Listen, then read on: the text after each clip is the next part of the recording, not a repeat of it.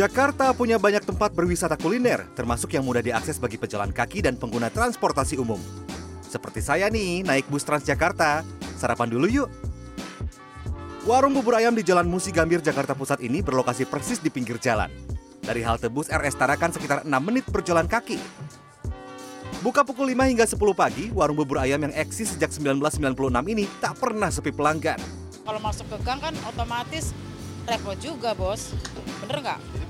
Kalau pinggir jalan tuh enak, strategis lah istilahnya gampang dicari gitu. Seporsi bubur ayam di sini harganya Rp14.000. Isiannya kuah kaldu ayam, cakwe, kacang, daun bawang, dan suwiran daging ayam tentunya. Yang gemar pedas pakai sambal goreng nih. Santap selagi hangat. Jangan lupa kerupuk dan empingnya ya. Semakin nikmat dimakan dengan sate. Hmm, emang bener ya. Harga kaki 5, rasa bintang 5. Jadi buburnya ini enak banget loh. Tekstur buburnya ini beda dari bubur yang lainnya. Jadi memang bahan bakunya ini dari beras pera ya. Beras yang kalau dimasak nasi itu lebih kering dibandingkan dengan beras pulen. Pokoknya ini enak banget deh. Apalagi nih, nyari tempatnya aja gampang banget. Anda pengguna moda raya terpadu alias MRT, saya ajak Anda menjajal kuliner dekat stasiunnya ya.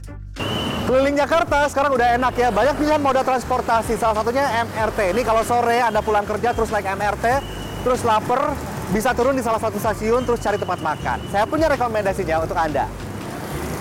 Berjalan kaki sekitar 5 menit dari stasiun MRT Haji Nawi Jalan RS Fatmawati Jakarta Selatan, Anda bisa menemukan warung makan.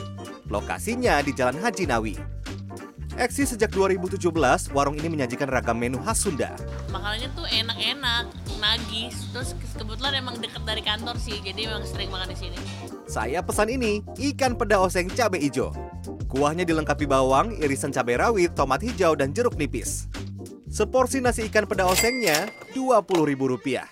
Akhirnya saya menemukan makanan khas Sunda di Jakarta. Ini adalah ikan asin peda, terus di sini ada sambal tempe, terus ada tahu yang dioseng ini namanya bubute, dan ada sambal hijau. Karena saya suka pedas, saya pilih ini sambal bawang disebutnya sambal setan kalau di sini.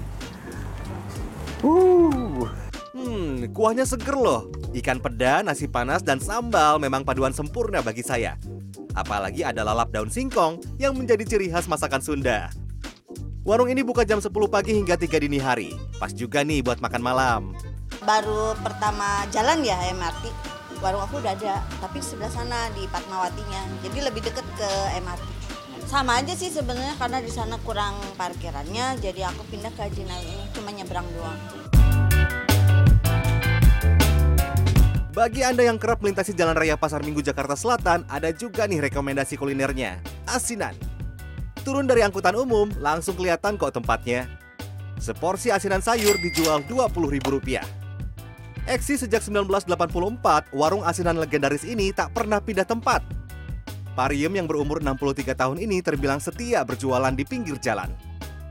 Warungnya buka Senin sampai Sabtu, jam 10 pagi hingga 5 sore. Aneka sayur yang disiram gula dan kuah asam pedas ini menggugah selera saya. Kasih. Hmm, cuaca panas, pas banget nih makan asinan ya. Rasanya pedas, manis, kecut, seger lagi. Gimana? Jakarta punya banyak destinasi wisata kuliner, sekalipun lokasinya di pinggir jalan yang mudah diakses. Makan di mana saja boleh, tapi ingat ya, sesuaikan dengan budget yang Anda miliki. Victor Pangaribuan, Fajar Bolivia, Jakarta.